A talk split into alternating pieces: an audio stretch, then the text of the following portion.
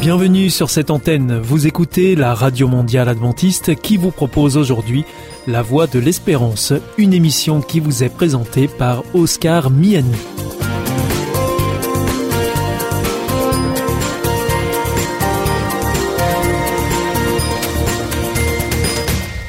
C'est avec un grand plaisir que je vous retrouve sur notre antenne. Encore une fois, soyez les bienvenus à l'écoute de La Voix de l'Espérance, notre émission quotidienne de 30 minutes en français qui vous est présentée par Oscar Miani et préparée avec toute notre équipe. Merci de votre fidélité à ce rendez-vous. Vous êtes toujours très nombreux à nous écouter sur cette antenne ou encore en podcast ou encore même avec votre téléphone.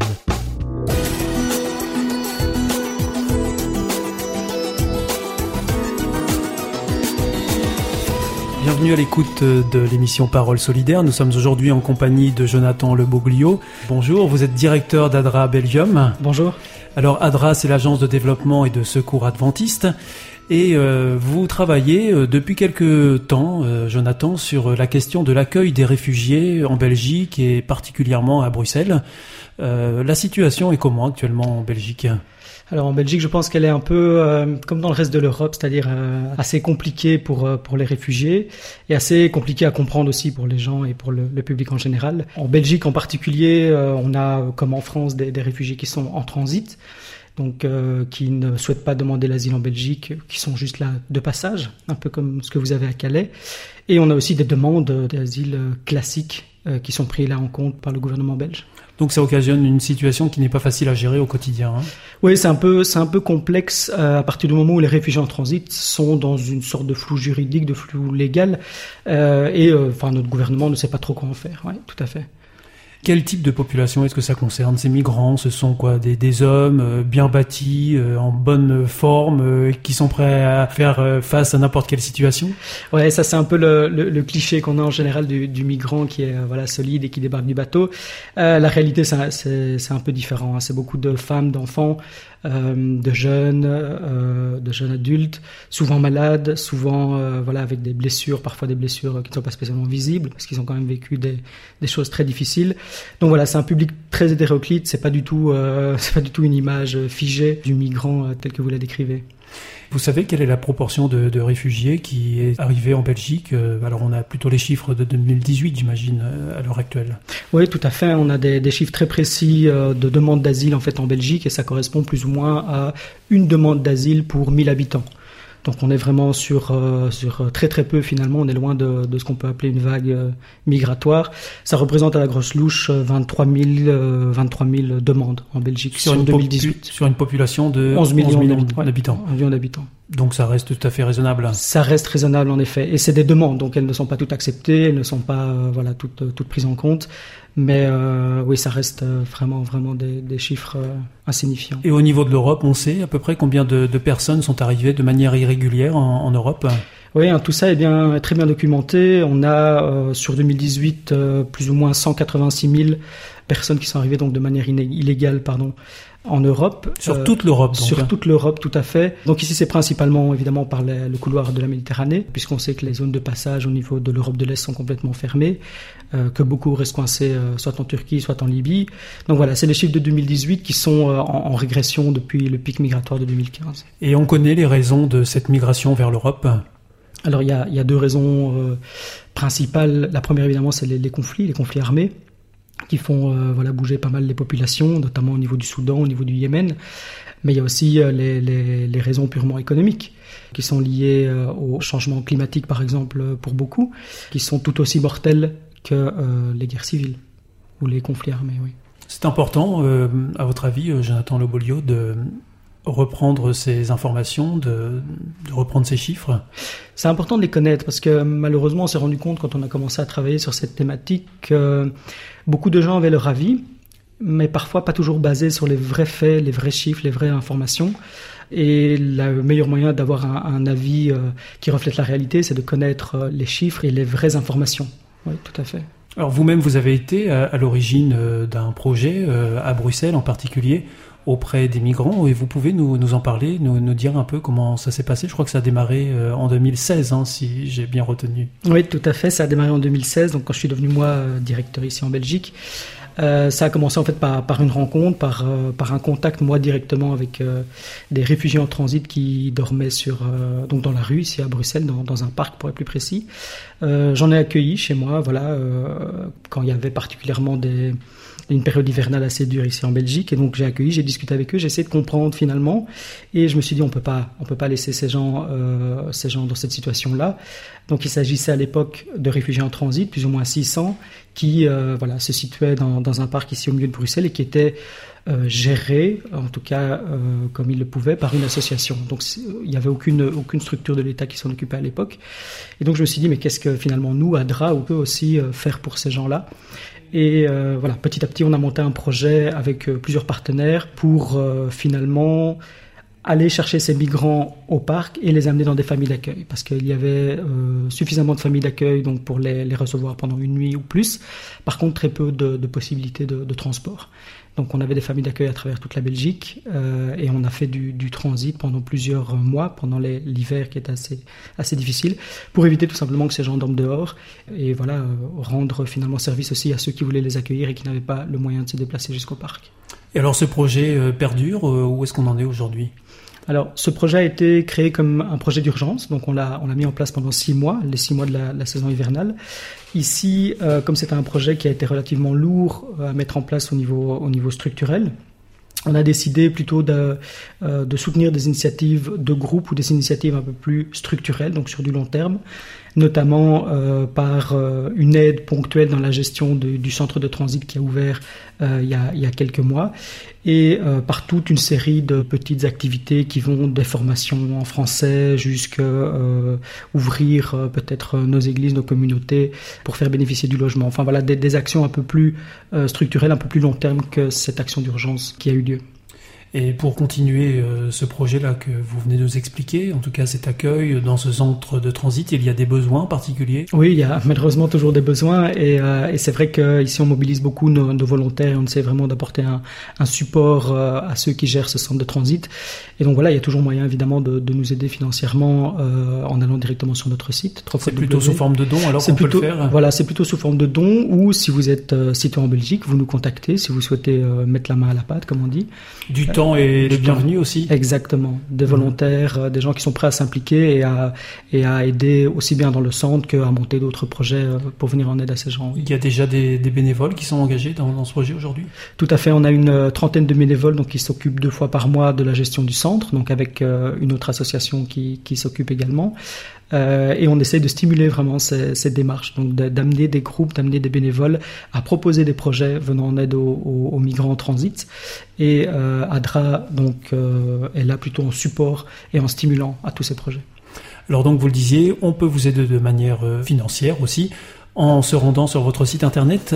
Euh, Tout à fait. Vous pouvez oui. nous donner l'adresse? Oui, www.adra.be, donc dans la rubrique Faire un don. C'est aussi simple que ça. C'est aussi simple que ça. Voilà, merci beaucoup Jonathan Loboglio. Merci à vous. C'était Parole solidaire. Nous étions en compagnie du directeur d'Adra Belgium. À bientôt pour une prochaine chronique. Au revoir. À bientôt.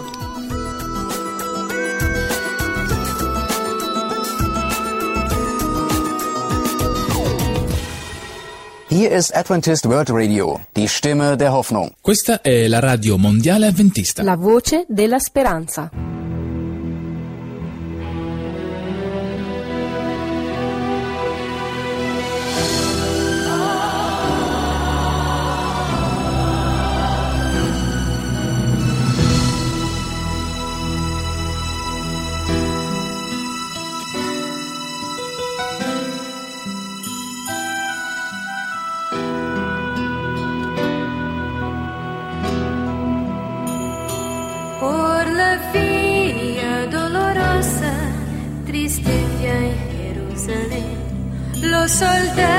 Soldados le abrían paso a Jesús, mas la gente se acercaba para ver al que llevaba aquella cruz.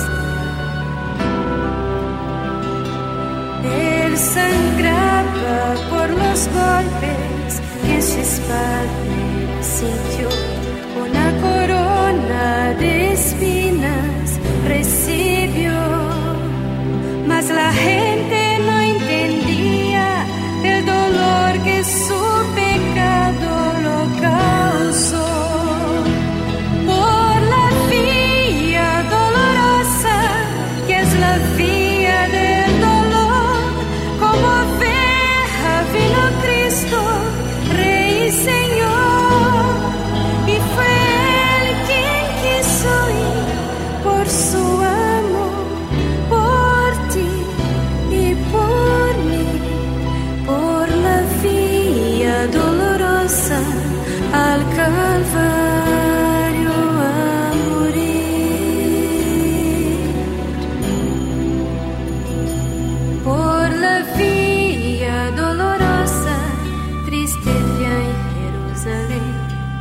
los soldados le abrían paso a Jesús. Mas la gente se acercaba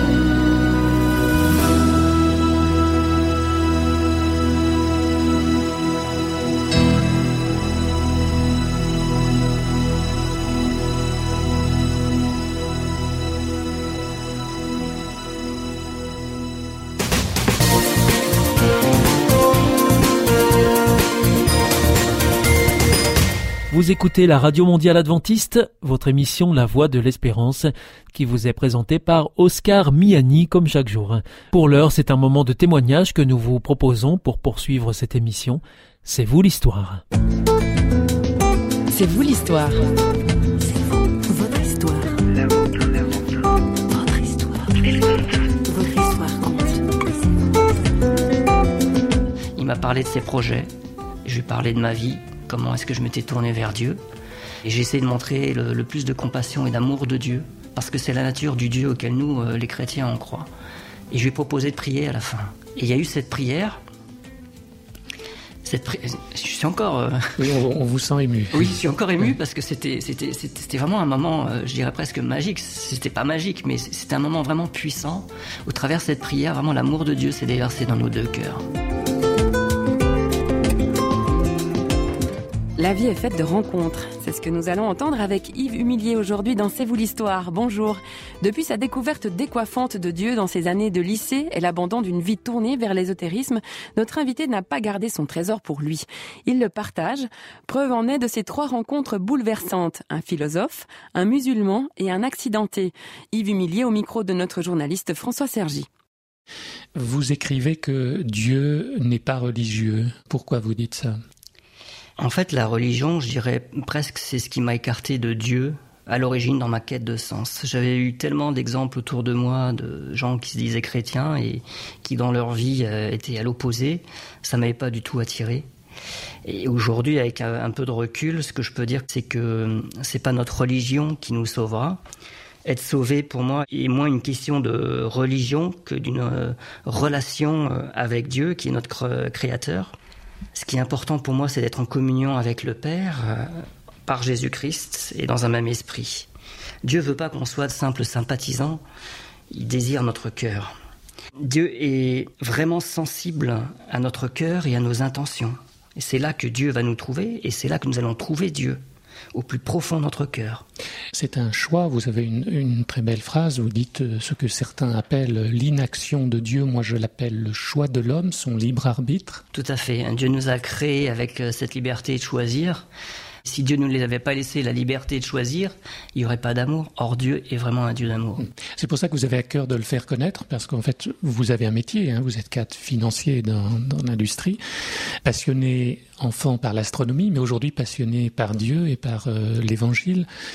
Et vous n'hésitez pas, avec d'autres, à descendre dans la rue pour parler de Dieu. Oui. Ce qui, ce qui est aujourd'hui euh, n'est pas forcément évident. hein. Qu'est-ce que vous dites alors aux gens que vous rencontrez et quelles sont leurs attentes? Est-ce qu'ils ont eux-mêmes cette même réaction de défi par rapport à la religion? Euh, Il y a cette rencontre avec le philosophe hein, qui était tellement euh, convaincu de ses propres idées que Dieu n'existait pas. Il y avait ma rencontre avec euh, une personne séropositive, un musulman, un accidenté. Mais il y a quelque chose de commun à ces rencontres que j'ai fait avec ces personnes. On proposait des sketchs, des animations, des chorégraphies, des mimes dans la rue et puis les passants s'arrêtaient. Une petite partie euh, partait à la fin et puis d'autres étaient intéressés. On pouvait entamer le, le dialogue. C'est comme dans l'évangile en fait. hein. Euh, Dans la foule, il y a ceux qui sont intéressés, ceux qui sont indifférents et ceux qui sont hostiles. Oui, et Dieu nous dit ben, que celui qui a des oreilles euh, écoute. Ces personnes n'avaient pas d'attente euh, en particulier, ils ont découvert un peu le spectacle au hasard de leur balade, mais ils ont été interpellés parce qu'ils ont vu et parce qu'ils ont entendu. Cela les, les rejoignait au plus profond d'eux-mêmes ou les dérangeait, comme le philosophe. Il se passait quelque chose, ça remuait au-dedans d'eux et ils se posaient plein de questions. Alors ils venaient vers nous avec des questions, mais euh, Dieu existe-t-il vraiment? Comment est-ce que vous en êtes si sûr? Est-ce qu'il se soucie de nous? C'est le type de, de questions qu'on avait.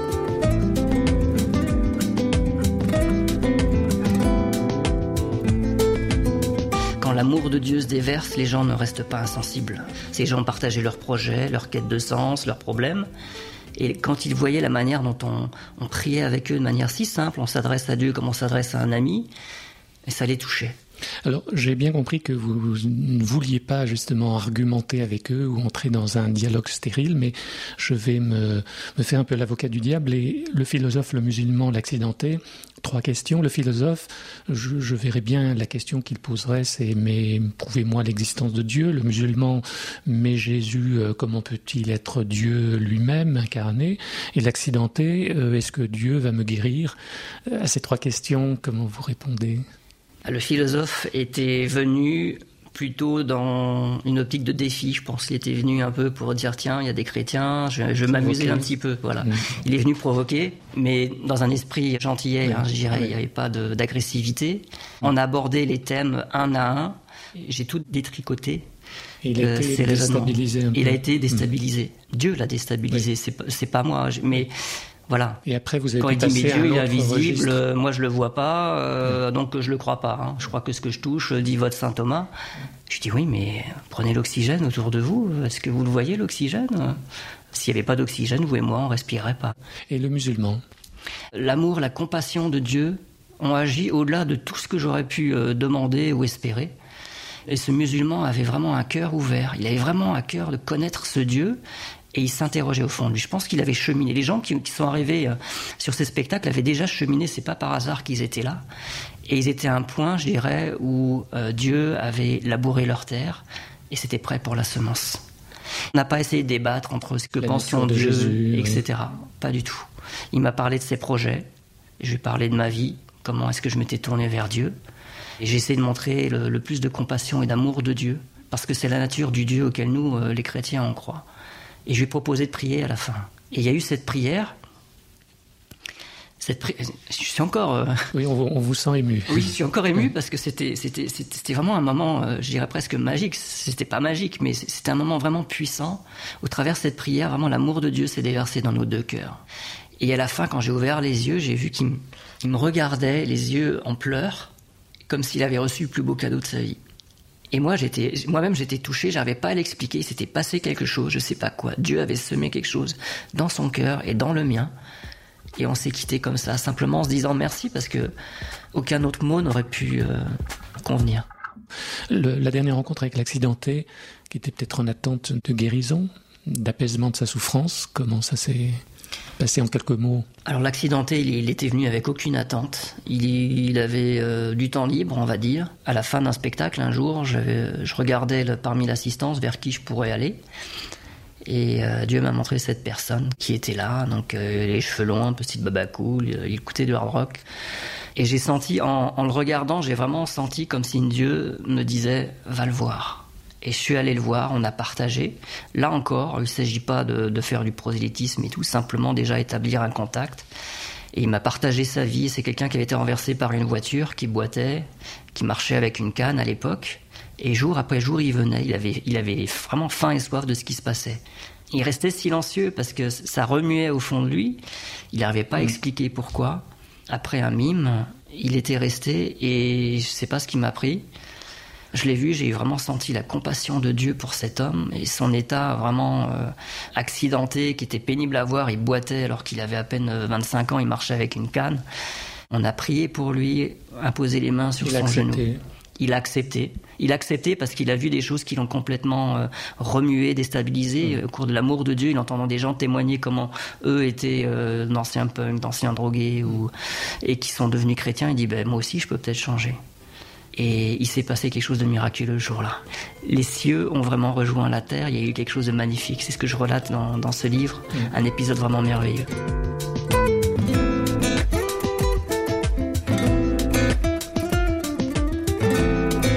Donc on renvoie à votre livre effectivement pour en savoir plus. On va en rester là et peut-être une dernière question finalement. Ce Dieu que vous avez rencontré et qui a donné sens à votre vie, qui est-il fondamentalement? Alors, une vie entière suffirait pas, bien sûr, à, saisir toute la, plénitude et l'étendue de la nature de Dieu. On est limité, lui, il l'est pas. Mais ce que j'ai pu découvrir, entre autres, c'est que Dieu euh, n'est pas avant tout un être qui se comprend, mais un être qui se connaît. Notre raison humaine seule ne parviendra jamais à, à saisir et à cerner Dieu. Il est aussi relationnel. Et la relation personnelle avec Dieu vient justement compléter ce qui manque à la raison. Et Dieu désire intensément cette relation avec chacun d'entre nous. C'est à ça qu'on est appelé. Il est un Dieu d'amour, pas pour imposer de force une religion et exterminer ceux qui pensent pas comme lui. Pas pour imposer des rites et des traditions, mais pour vivre une relation d'amour. Le plus simplement et plus naturellement possible. Pas pour méditer égoïstement comme je le faisais dans le New Age, dans mon coin pour atteindre une dimension spirituelle, mais pour axer nos pensées sur l'amour, la joie, la reconnaissance envers notre Créateur. Pas pour nous centrer sur nous-mêmes, mais pour témoigner véritablement de l'écoute, de la compassion, euh, de la prévenance à l'égard de notre prochain. L'amour se diffuse, l'amour se multiplie. C'est ainsi qu'a été créé l'univers, avec une multitude de beauté, d'harmonie, de diversité, qui sont propices à une effusion, à une diffusion de l'amour de celui qui nous a créés. On a été créés par amour et pour l'amour. Nous, on se dit à tout bientôt dans C'est vous l'histoire, une émission signée Radio Réveil. Ciao, ciao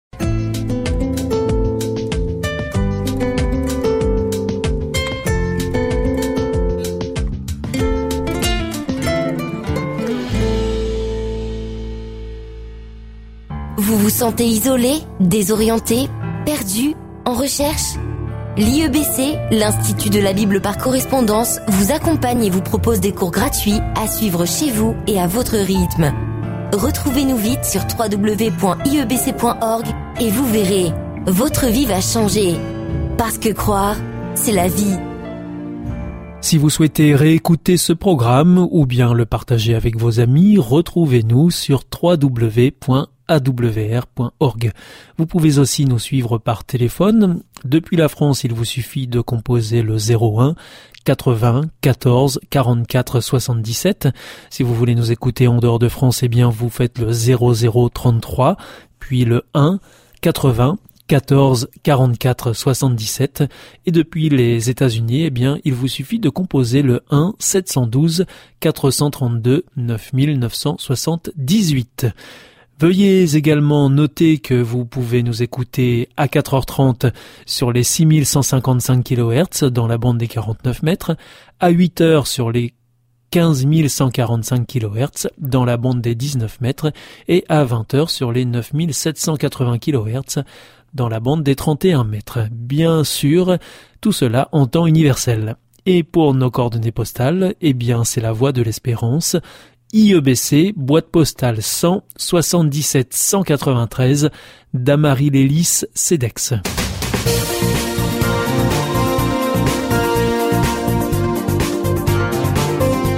Votre émission est pour aujourd'hui terminée. Vous écoutiez la Radio Mondiale Adventiste, La Voix de l'Espérance, et vous étiez en compagnie d'Oscar Miani. Je vous donne rendez-vous dès demain à la même heure pour notre nouveau programme. Au revoir.